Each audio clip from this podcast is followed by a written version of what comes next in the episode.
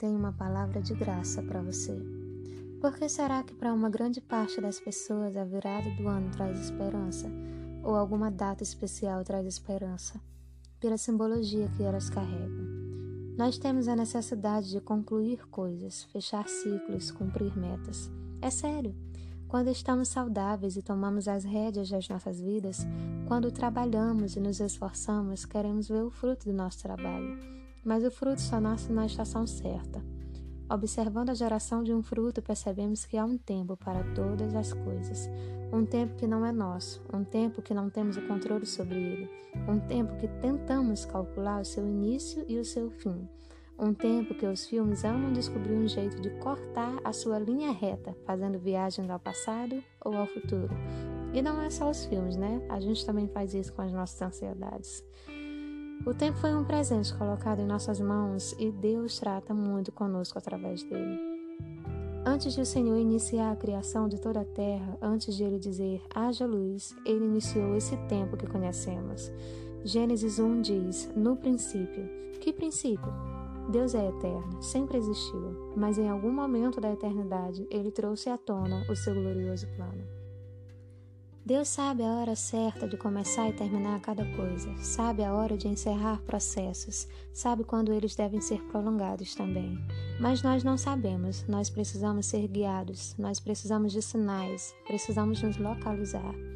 Quando não sabemos em que tempo ou em qual estação da nossa vida estamos vivendo, ficamos muito perdidos. Por isso buscamos respostas de Deus. No quarto dia da criação, disse Deus, haja luminares no firmamento do céu para separar o dia da noite. Sirvam eles de sinais para marcar estações, dias e anos. E sirvam de luminares no firmamento do céu para iluminar a terra. E assim foi. Deus fez os dois grandes luminares, o maior para governar o dia e o menor para governar a noite. Fez também as estrelas. Deus os colocou no firmamento do céu para iluminar a terra, governar o dia e a noite e separar a luz das trevas. E Deus viu que ficou bom. Gênesis um, catorze a dezoito. Desde o princípio, Deus já colocou no céu o sinal de que é de lá que vem a orientação e o direcionamento de que precisamos para qualquer área da nossa vida. O Senhor deu ao homem meios para que ele pudesse se orientar pelo tempo, para que ele não se sentisse perdido. Assim, o homem criou os calendários lunar, que marca acontecimentos importantes da humanidade, como semeadura e colheita, e o calendário solar, que já era usado pelos egípcios na Idade Antiga, para marcar os trezentos e sessenta e cinco dias do que hoje é o nosso ano. As estrelas serviram e servem até hoje, de guia para embarcações e para muitos povos distantes. O Senhor entregou ao homem meios para que este pudesse tomar as rédeas da sua vida. Até o dia tem quem o governe, o sol. A noite tem quem a governe, a lua. A terra tem quem a governe.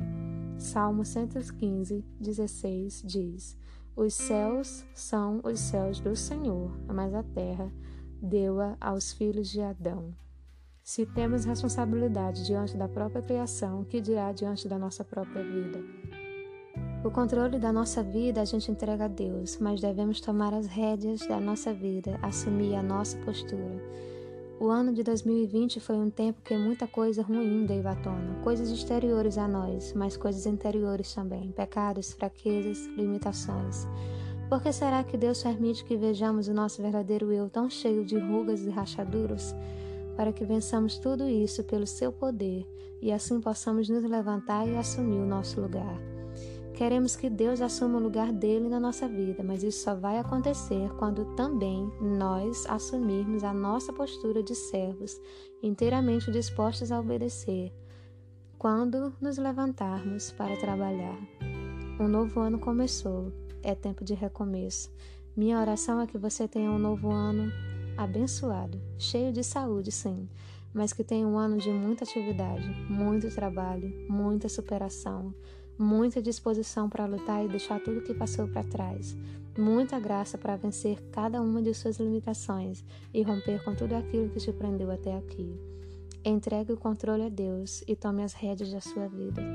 Feliz novo você nesse ano novo e que Deus te abençoe.